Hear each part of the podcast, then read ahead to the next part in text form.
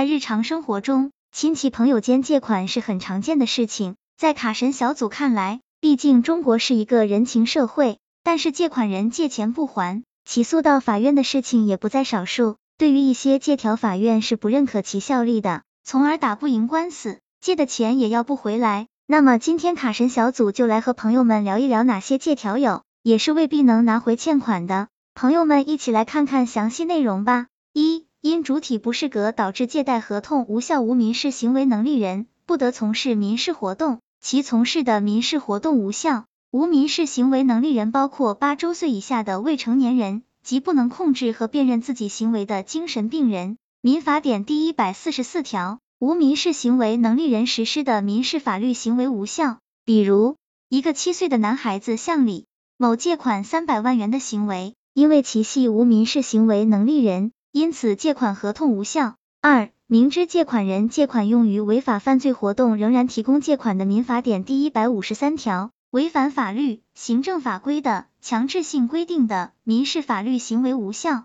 但是，该强制性规定不导致该民事法律行为无效的除外。比如，赵六和王五约定，王五向赵六提供借款三千元，赵六用于购买毒品，因为违反刑法的规定而无效。三、违背公序良俗所形成的债务，民法典第一百五十三条，违背公序良俗的民事法律行为无效。比如，张三和李四因发生不正当两性关系等产生的青春损失费，张三由于暂时拿不出钱，所以就给李四打了一张四万元的借条，因为其违背公序良俗而无效。四、利息问题导致的无效。四点一，民法典第六百七十条。借款的利息不得预先在本金中扣除，利息预先在本金中扣除的，应当按照实际借款数额返还借款并计算利息。因此，预先扣除利息的，扣除利息行为无效。四点二，借贷行为发生在二零二零年八月二十日之后的，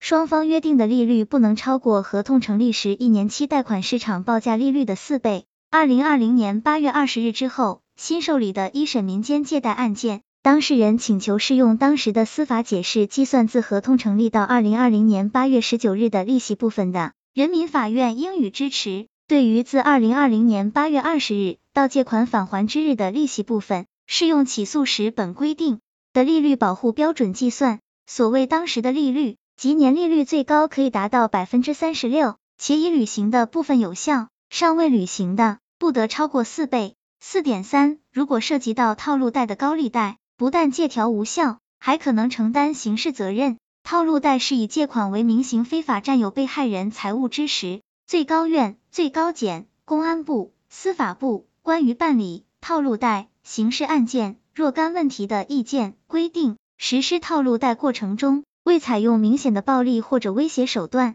其行为特征从整体上表现为以非法占有为目的，通过虚构事实、隐瞒真相骗取被害人财物的。一般以诈骗罪定罪处罚。对于在实施套路贷过程中多种手段并用，构成诈骗、敲诈勒索、非法拘禁、虚假诉讼、寻衅滋事、强迫交易、抢劫、绑架等多种犯罪的，应当根据具体案件事实，区分不同情况，依照刑法及有关司法解释的规定，数罪并罚或者择一重处。四点五，只有借条，实际未出借款项的，只有借条。只能证明借贷双方对于借贷事项达成了合意，但这一合意是否得到履行，还要看出借人有无实际发放款项给借款人。如果没有给付款项，则该债务尚未形成，所以不存在还款的问题。四点六，套取金融机构信贷资金，又高利转贷给借款人，且借款人事先知情的；套取金融机构信贷资金，又高利转贷给借款人，且借款人事先知情或者应当知情的。人民法院应当认定民间借贷合同无效。民法典第六百八十条禁止高利放贷，借款的利率不得为反国家有关规定。四点七，超过诉讼时效，借款方以此抗辩的，比如借款时约定还款期为三年，结果六年过去了，债权人也没有对该债务进行催讨。假设起诉到法院，借款人主张时效已经经过，法院则会判决出借人败诉。民法典第一百八十八条，向人民法院请求保护民事权利的诉讼时效期间为三年。法律另有规定的，依照其规定，诉讼时效期间自权利人知道或者应当知道权利受到损害以及义务人之日起计算，法律另有规定的，依照其规定。但是自权利受到损害之日起超过二十年的，人民法院不予保护。有特殊情况的，人民法院可以根据权利人的申请决定延长。卡神小组总结：其实民间借贷的纠纷很多，卡神小组在最后提醒朋友们，哪怕是帮助朋友，也一定要做好相应的书面文书手续工作，不然借钱的时候是朋友们，还钱的时候是仇人，这样的例子真的不少。朋友们说是不是？希望这个资料对朋友们有所帮助。